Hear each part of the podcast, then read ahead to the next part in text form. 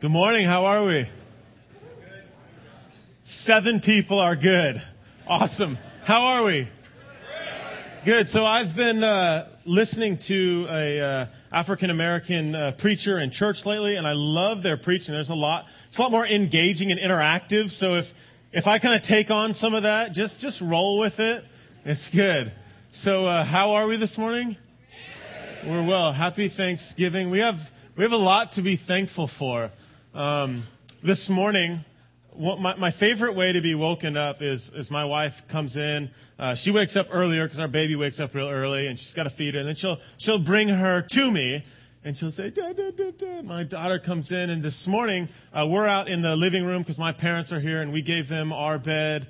Uh, I know. So uh, we're in the living room. We're on the air mattress. We we don't have our normal sheets and stuff. We got these really nice quilts that my wife made over us, and so she hands me my daughter, and uh, she says, "Careful, she's pretty full."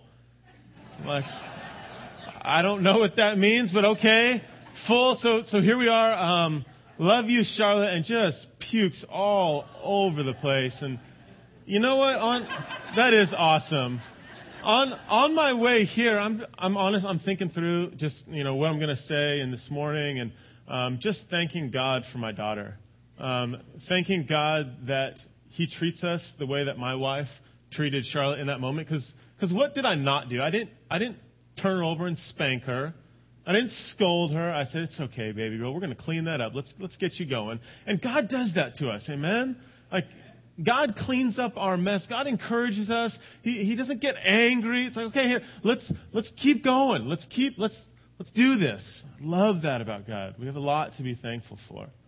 So, uh, it's a good morning. If you have, if you have one of these, it's called a, a Bible. When I was little, I was told it was an acronym for basic information before leaving Earth.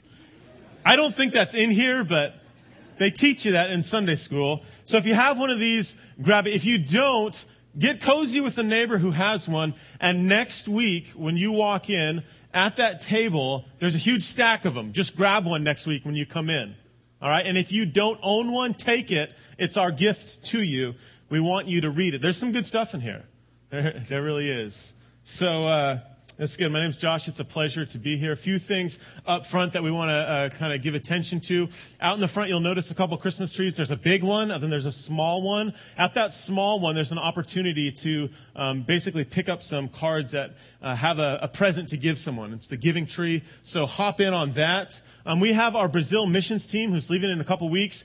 We still need to raise a little bit more money. So could we, could we just do it this week? Could we just Let's just knock that out. Let's just get that over with. We don't have to worry about it. There's just a little bit left. So would you just mark on your offering Brazil and let's just applaud that and get that out of the way. Um, we got a great team. They do amazing stuff. Um, I'm really encouraged to see what they're doing down there. So way to go, college kids and Pastor Tom. Um, also, we have men's and women's 127 next week, next Saturday. We need a few more guys this week. Um, if you have some time, would you just make it on down? There's a few extra jobs. What we do is we serve uh, in the local community. We serve uh, orphans and orphans. We serve widows and single moms and people who just can't do the work on them uh, by themselves. So we help them out. So would you do that next week? Um, also, we have the e-newsletter. You can sign up for that. Um, a lot going on. Check out your program and the website. So today we're in Acts chapter 4. Um, we're going to get through it. I'm going to do something a little bit different. I'm not going to read the whole passage today, which I usually always read, but it's a long one today. So we're going to kind of just, um, I'm going to summarize it as we go through. But on your own, would you, would you do that? Would you go home and read uh, 1 through 22? But let's pray and let's just get after it because we got, we got a good word from the Lord this morning. So let's, uh, let's come to Him. Lord, I thank you for an opportunity um, to share your word. Uh, Lord, it's a humbling opportunity um, because your word uh, breathes life into us, but it, it's also um, a hard word this morning. Uh, it's hard because of the implications of what you're teaching to us. Um, Lord, we know that there is only one way to salvation, and that is through the name of Jesus Christ. And outside of that, um, there are people who are not going to be saved.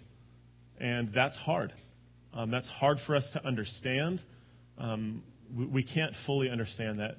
So, Lord, I ask this morning that we would respond well to your word, um, that we would be a people of compassion, um, that we would be a people who show that we love those around us, uh, particularly those of the family and those who don't know you, um, because we want your name to be known.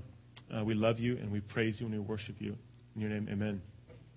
So, our vision here, um, we, we, we, want to say this as often as possible. Um, here, here's where we get to participate together. So, we are one. so lame. Uh, one family, right? We're one family with one passion. That's a, one passion, right? We have a passion. Reaching all people. Uh, one family. So, so we've said it a million times. It's foolish to come here and just attend. We want you to belong. We want you to be known. We want you to join. Right? And, and it doesn't mean just this. There's a lot that happens. There's a, a hundred ways to get involved here. There are almost every night of the week, there's a community group. There are interaction groups Sunday morning. You can serve in a million different ways. We always need more people to serve. So don't ever think, oh, they have it covered. We never have it covered. We always need more. And if we have things covered, I will create new things. Right? So, so here we are, one family. We have a passion. And what is our passion? It's two things, to love God and to love people.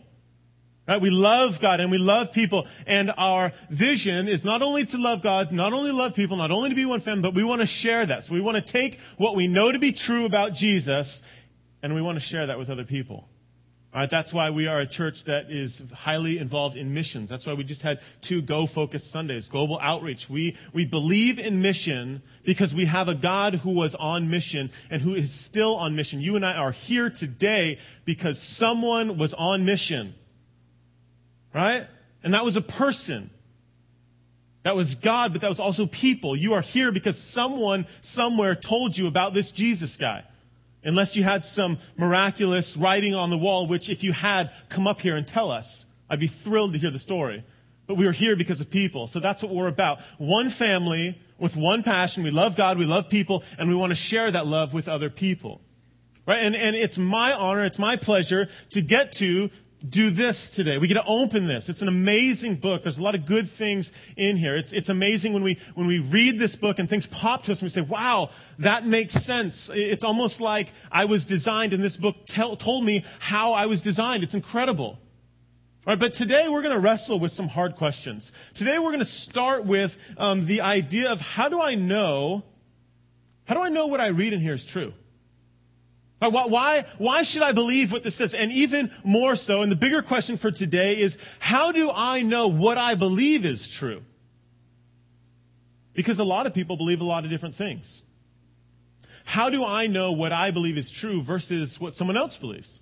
Right? So my neighbor might be um, a believer in something else. He might believe with just as much passion, just as much enthusiasm, just as deeply as I do, but he believes something very differently. Why should I believe that he needs to believe what I believe? You ever thought that before? Why, why, do I, why do I believe what I believe? Is it true? How do I know that it's true?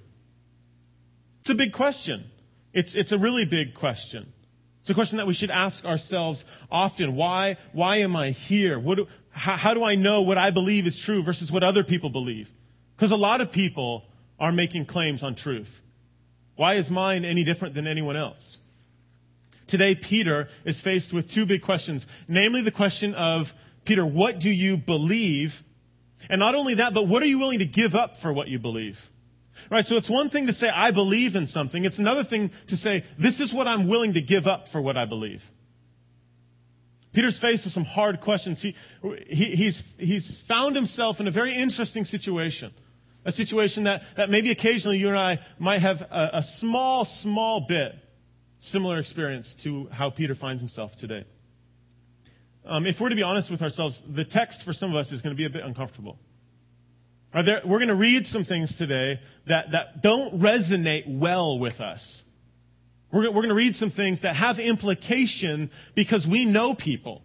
And we have friends and we have neighbors and we have coworkers and we have family members who don't agree with us on these issues. So it's very important today that we, that we listen to the totality of what's being said. So I, I, would urge you, if you read something, don't, don't just brush it off as if, well, maybe the original author meant something different. Right? Maybe it was transmitted uh, incorrectly. Or maybe I just don't like it, so I'm just going to skip that. I, and when you come across a text that, that really does not resonate with you, I would, I would beg the question, why? Right? Why doesn't that resonate with you? Why, why, why is there something that, that is at odds with what I'm reading right now? Right? What's vested in me that's making me not, not okay with this passage? There's a couple huge key terms that we're going to get after today that some of us are not going to be comfortable with. But that's good. I want us to wrestle today.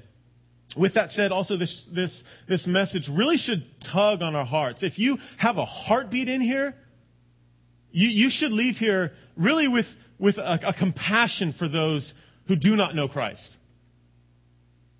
And, not only a compassion, but a compelling vision and a compelling mission that says, we got to get this word out.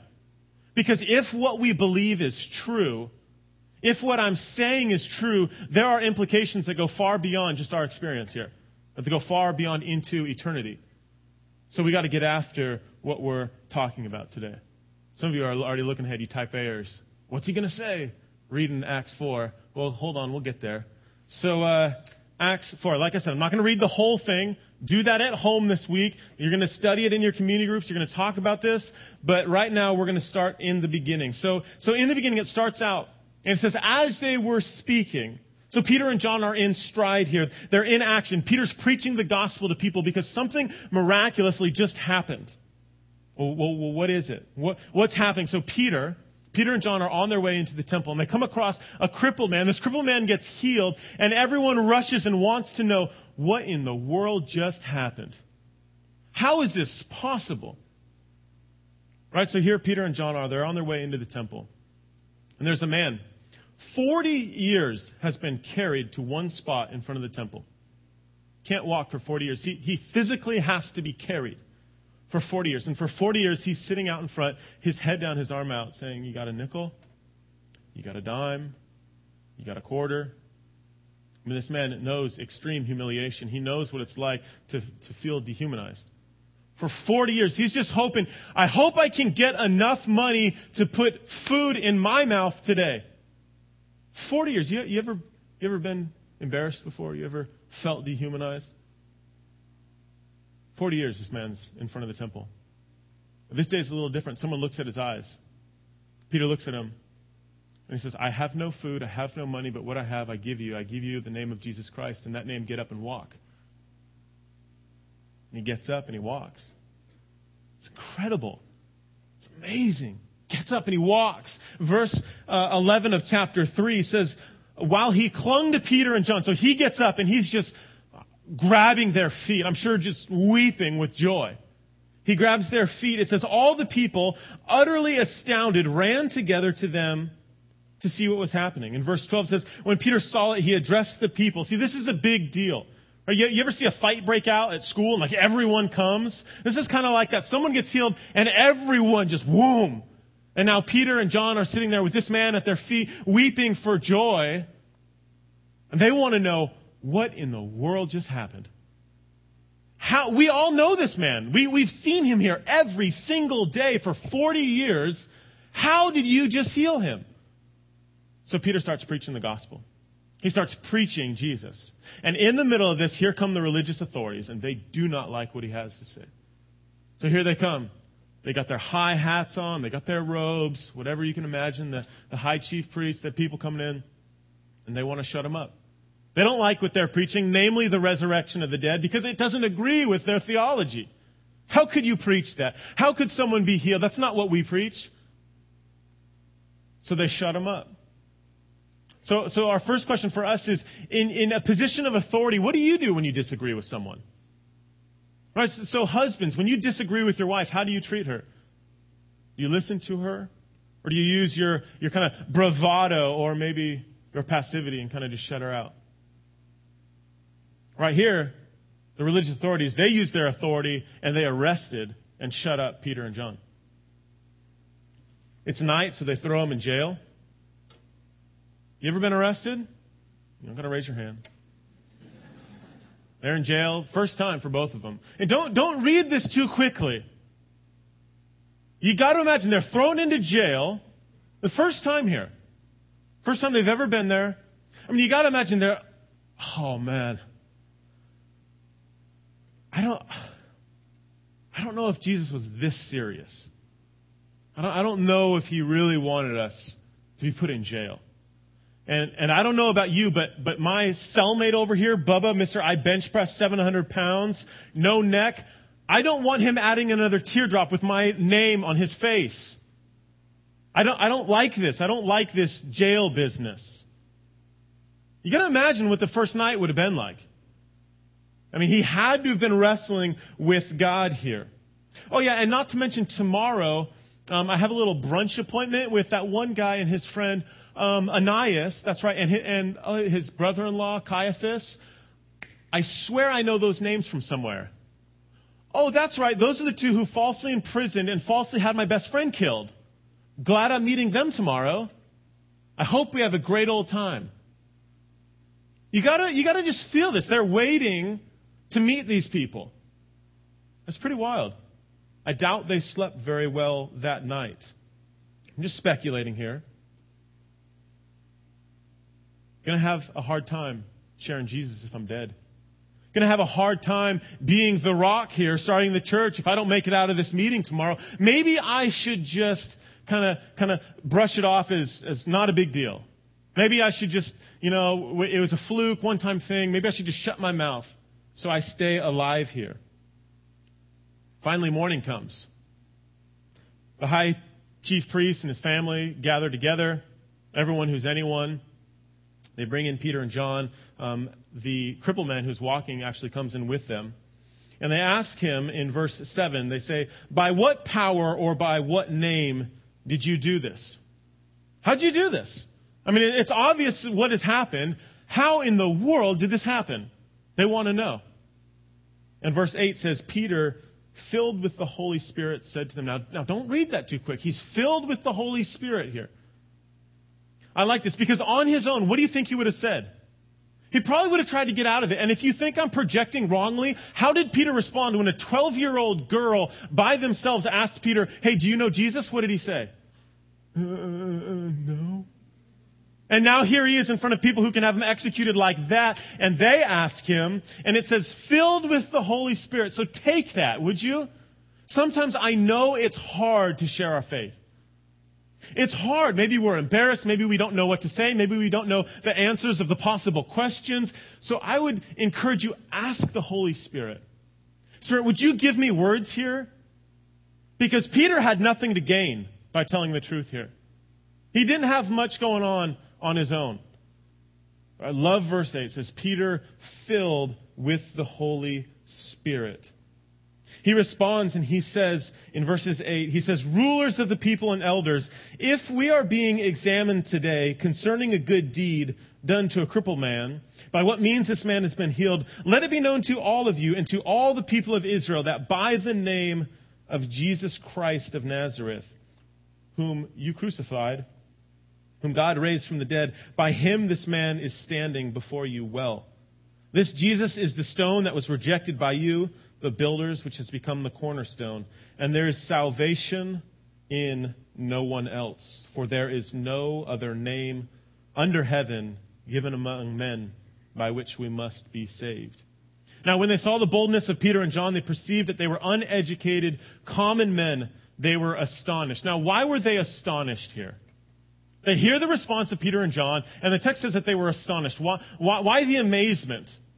The text says that they perceived that they were common men. You want to know the Greek word for common men here? I love it. Idiotai. Right, here's a bunch of idiotais teaching us, the scholars of the law, how are they trying to teach me that there is only one name under heaven by which we must be saved? Do they not know that I'm a scholar? That I've been schooled in the rabbinic schools? These guys haven't been to Bible college. They don't have seminary degrees. How in the world and what, and by what authority do they have to tell me that there is only one name by which we must be saved. Clearly, our worldviews are not connecting here. And clearly, these idiotites don't understand what we understand. This is why the council is so upset. They ask, How was this man healed? Peter says, By the name of Jesus Christ, whom, he says this for the third time, you killed. You killed. You killed him. but God raised him from the dead. That's how Jesus, that's how this man was healed. Now, now that seems a bit aggressive here. Does, doesn't it? Doesn't that seem a bit aggressive? Um, but, what, but think, about, think about what Peter's saying. Think about who he's saying it to. I mean, he's making a pretty bold claim here to people who know the text very, very well. How could these common men make such a claim? How could they just brush off all the brilliant thinkers, the philosophers, the theologians, past, present, and future? How can they make such a blank statement saying there is salvation only in one name? Let me ask you, how do you respond to the statement, there is only one name by which one can be saved? How do you respond? There, there's only one way, one name. It's not an easy thing to swallow because there are implications to that statement that say if you don't know that name, you won't be saved. Well, well, what about the people Ken was talking about last week in northern Mongolia who've never heard of the name? What about the thousands, millions of people outside of Israel, outside of Jerusalem, who lived other places who didn't know the name of Jesus? Clearly, there were people living in Asia, in Africa, in northern Europe clearly in the Americas. What about them? How are we supposed to say that unless you believe in one name, you will not be saved? It seems a bit bold. It seems like a strong thing to say here. What about us? What about our friends? What about our coworkers? Right? We've got nice coworkers. We've got nice neighbors. Anyone here have nice neighbors? No one. Two. Where do you live? We're moving next door. Right? We know nice people. But what we've just heard says if we know these nice people and they don't know that name, salvation is not in that house. How does that sit? Tell you with me, it doesn't sit that well. I'm going to keep explaining why. See, whether or not you and I want to acknowledge this, we, we breathe. I mean, our air is saturated with pluralism. We are inundated in a culture that says, if it's okay for you, you do what you want to do. You believe what you want to believe. I'll believe what I want to believe, and we're okay. Yeah? Haven't we heard that? Haven't we heard, well, you can have your beliefs, I'll have mine, and everything's gravy. Right, but what's the problem with that? What's the underlying current behind that belief? Is it not a scathing skepticism that says none of it's true anyways and it doesn't matter? Is that not the real undercurrent? Because the only way that you can say that both people are right is to really say, you know what, none of it matters anyways. It doesn't, it's not really true. That's the truth here. Don't be so naive to think that we are the first generation to be seeped in such a pluralistic culture. We are not by any means. That's exactly what Peter and John were up against in the first century. In the book of John, I want you to turn there. So go to John 18. We have a fascinating conversation between Jesus and Pilate in John 18. So go to John 18, verse 33 here.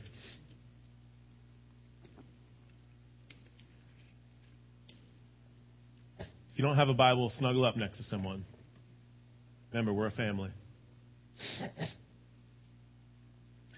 This is verse 33. This is Jesus. This is after he gets arrested. This is before he is crucified. He's having a conversation with Pilate. Pilate entered the headquarters again and called Jesus and said to him, Are you the king of the Jews? So he asks him the question. He says, Are you the king of the Jews? Jesus answered and he says, Do you say this of your own accord or did others say it to you about me? Jesus answered, Am I a Jew? Or Pilate answered, Am I a Jew? So Pilate's not a Jew, but he wants, he's asking Jesus, Who are you? And he says, Your own nation and the chief priests have delivered you over to me.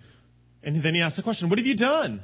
Why are they here? Why do they want to, to crucify you? Jesus answers in verse 36, and he says, My kingdom is not of this world. If my kingdom were of this world, my servants would have been fighting that I might not be delivered over to the Jews. But my kingdom is not from this world. At this point, you got to imagine Pilate's a little bit confused. He's like, okay, you're a king, uh, and you're not of this world. Uh, Okay, verse 37, he says, So you're a king. Huh, interesting. Jesus answered, You say that I am a king. For this purpose I was born, and for this purpose I've come into the world, to bear witness to the truth. Everyone who is of the truth listens to my voice. Pilate has a fascinating response. He says to him in verse 38, What is truth? He's saying to a man in front of him who says, I am a king. If I wanted, my kingdom would come down and my people would fight for me. And Pilate's thinking, yeah, yeah, sure. Yeah, you're king, whatever. What is truth anyways? It's a bold statement. What is truth? It's a big question. The implied answer from Pilate is there is no truth. It is relative here. Sure, you can have your deal. I'll have mine. Let's go our happy way. Now, where, did, where does this come from, though? Most theologians, most historians will point to one moment in history that really whacked open the pinata on truth. And that comes from, you might remember in world history as a seventh or eighth grader, Roman peace, Pax Romana.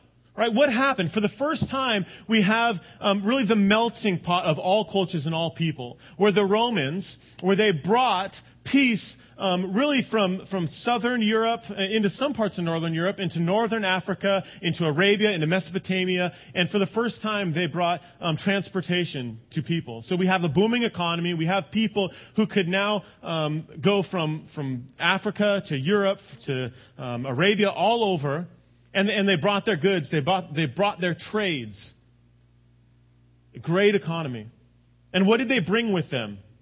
They brought their religions, they brought their faiths, and they were all very different. So what happens is you have a mixing of people in business, but, but you're a good person. I like you. We just don't see eye to eye on faith. We believe different things here. So you know what? Let's just, let's just let it go. It doesn't really matter anyways. There's a famous historian, Edward Gibbon, who, who makes a quote about the first century uh, Roman world here. You're going to love this. He says this. He says, Of the various modes of religion, um, worship, which prevailed in the Roman world, were considered by all people as equal. So to the people, all things, all religions were equal in the Roman world. Sure, you do what you do, I do what I do. And he says, by the philosophers, they were considered equally false. It doesn't matter. It's not true. And by the magistrates or by um, the politicians, all the religions were equally useful. It's amazing. Pluralism is nothing new. There's nothing new under the sun, church. 2,000 years ago, when Jesus is, is asked by Pilate, what is truth? He's saying, you know what? It doesn't really matter anyways when it comes to these ideas of religion. Peter, when asked the question, is faced by people who know the Old Testament well. He's faced in a culture seeped with pluralism, and he comes back with this statement salvation can be found in no one else. But, Peter, how can you say this? I mean, Peter, you, you're just an uneducated fisherman. How in the world are you going to make such a claim? You don't even know what epistemology is. How can you make such a claim? What's happening here, though? I mean, is, is Peter being arrogant here? No, he's not. He, he hasn't taken credit for anything that's taken place. Yet through his mouth, a man was healed. I mean, this is incredible, right? I mean, if you were to see this, if you were to see someone who was crippled for 40 years, who was, who was raised and could walk, you'd be pretty excited to shake this guy's hand, yeah? But Peter, what does he do? He says, I gotta, I gotta speak of what I've seen and what I've heard. It would have been extreme egotism. It would have been extremely arrogant for him to in turn say, you know what, I did that. But he turns and he says, no, Christ did that. He experienced for three years walking with Jesus, walking on water, blind receiving sight, dead men walking. He experienced Jesus' crucifixion, his resurrection, his ascension. He was there for his glorification. And everything that he saw pointed to, you know what? Salvation is found in only this one man. How could he say anything else?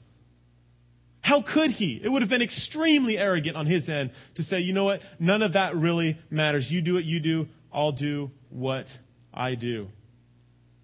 But what doesn't he do? He doesn't, he doesn't say that Christians hold the corner on truth. Right? Truth can be found in all religions. Right? It is true that I should love my children. Right? You don't have to be a Christian to love your children. It's true that you should treat people nicely. Many religions teach that. Right? Christianity doesn't hold the market share on virtue or morality. Right? In fact, there are many religions that are far more concerned with virtue and morality than Christianity. He's not saying that. He's saying one word. He's saying salvation.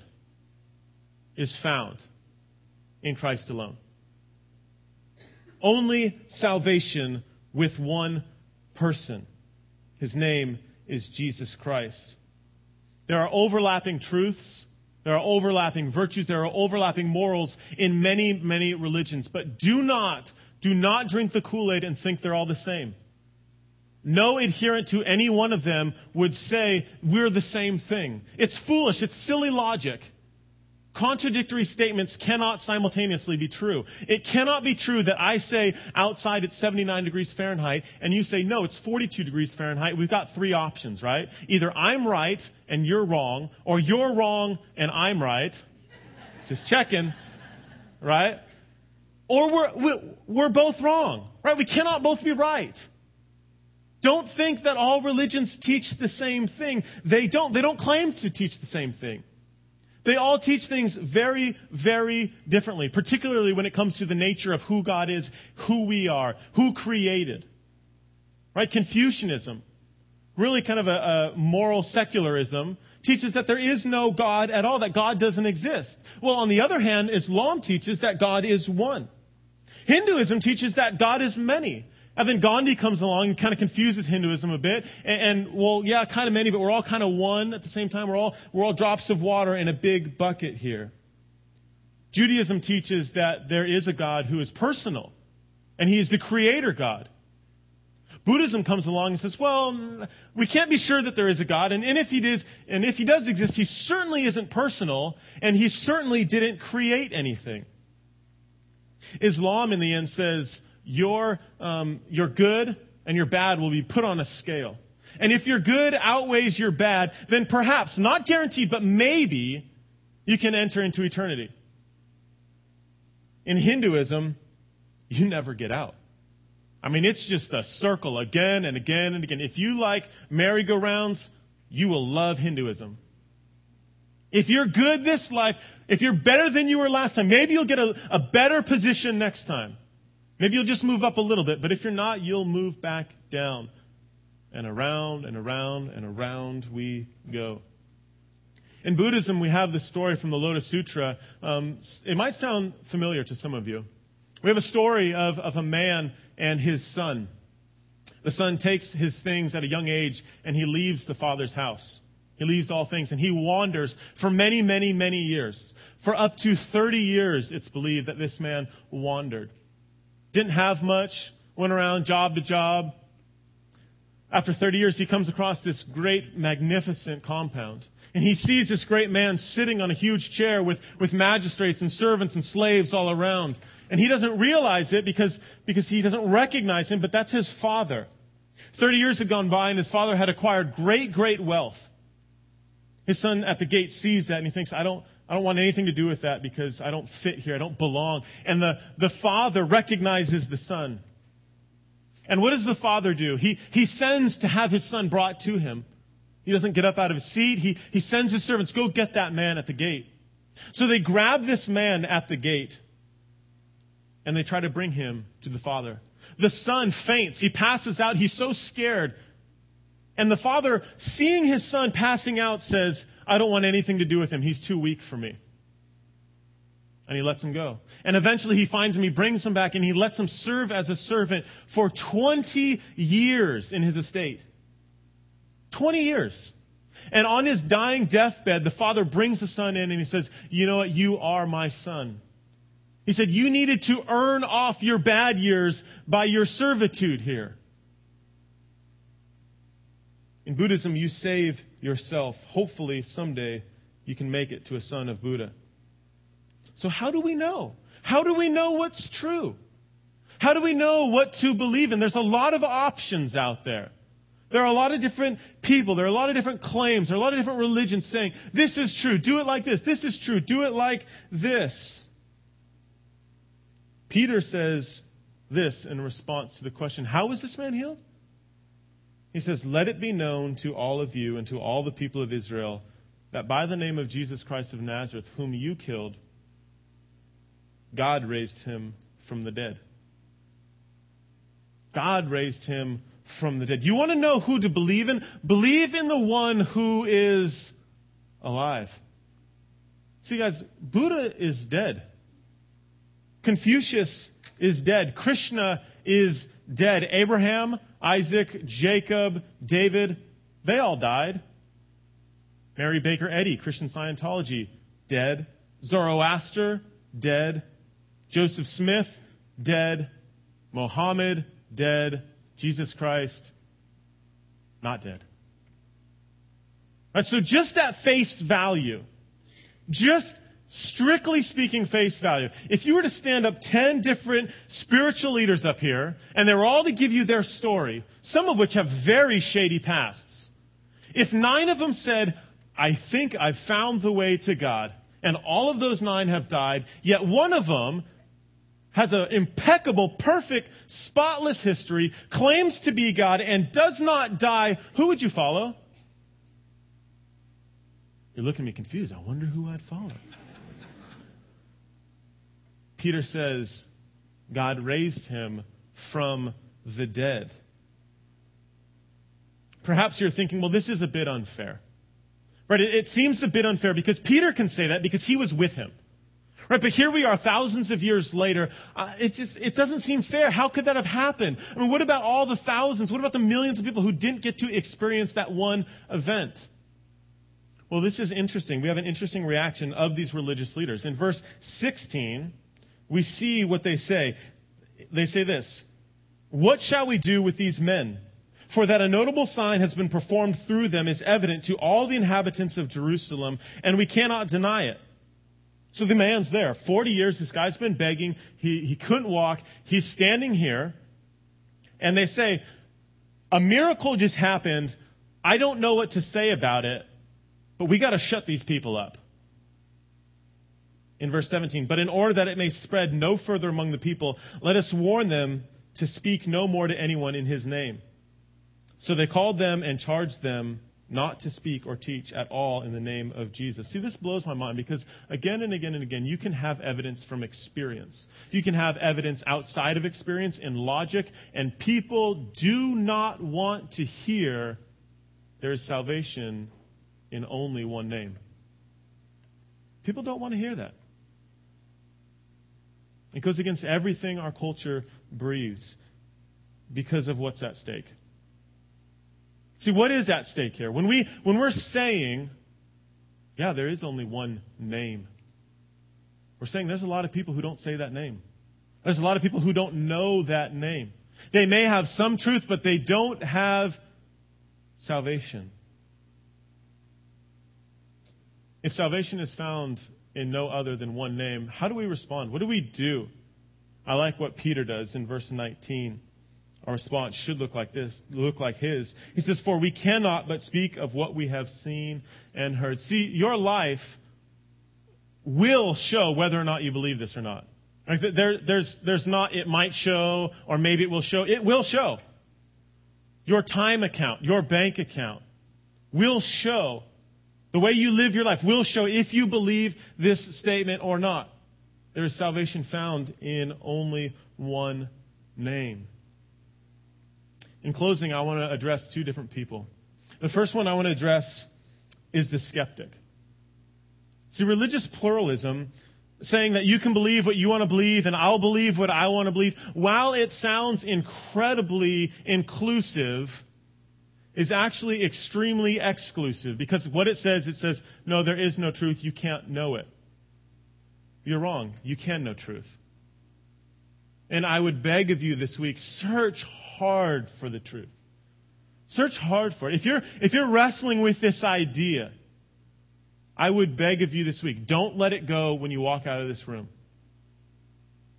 But search for it this week. If you want a religion where you can work hard through, through work and through penance to earn your way to God, then choose as many religions as you want. Because there are a lot that say that. But if you want one that says, you know what, it's not about what you've done, it's about what God's done, think about Christianity. Think about who Christ is. Think that He's the only one out of all those who is actually alive and who claimed to be God. Remember what Paul says if works could save, Christ died for nothing. He died for nothing. If we could be good enough, what's the point? He never would have come. God would not have sacrificed his son. To the Christian, many of us in here, I would ask you this Do you feel the weight of what's being said here? Not just in your life, but in your neighbors' lives, in your children's lives, in your friends' lives, in your family members' lives. Because if it is true that we say that there is only one name that we can be saved by, then there are many who clearly do not profess that name. We, we should feel that weight. Right? We've got a short window in an ever expanding, infinite universe where we're going to live forever if what we believe is true, we've got a lot of work to do. I would ask us, like Peter, ask that the Holy Spirit would stir something in you. Ask that the Spirit w- would encourage you, would embolden you to say what you don't want to say on your own. Because I know it's hard. I know it's not easy. I know it doesn't come natural all the time. So would you ask, would you just get after the Lord this week and say, God, give me a passion for your name. We want to be a church, we want to be a people who love that name and who want to share it. Remember, we, we've said that, that this word is only as good as it brings us to Christ. Right, remember what Jesus said to, to the Pharisees and John? He says, You search this thinking that in this you have life, yet you've, come, you've failed to come to me. We better get to him. And I would encourage us to hold tightly to this truth. So as I pray here, we're going to close. The worship team is going to come up, and we're going to we're going to sing about three songs, and you can see that communion's a little differently. Um, I want you to I want you to wrestle with this idea of of what we talked about this morning, because it's weighty. I mean, for the Christian, for the non-Christian, it's weighty. You're going to get up on your own whenever you feel like it. Go to one of the stations. Take communion. If you're still wrestling with this idea of, I don't know if Christ is the only way, then don't take communion this morning. In your seat, just wrestle with God. He'll give you answers. When you're ready, as the music's playing, as we're worshiping together, just get up, take it on your own.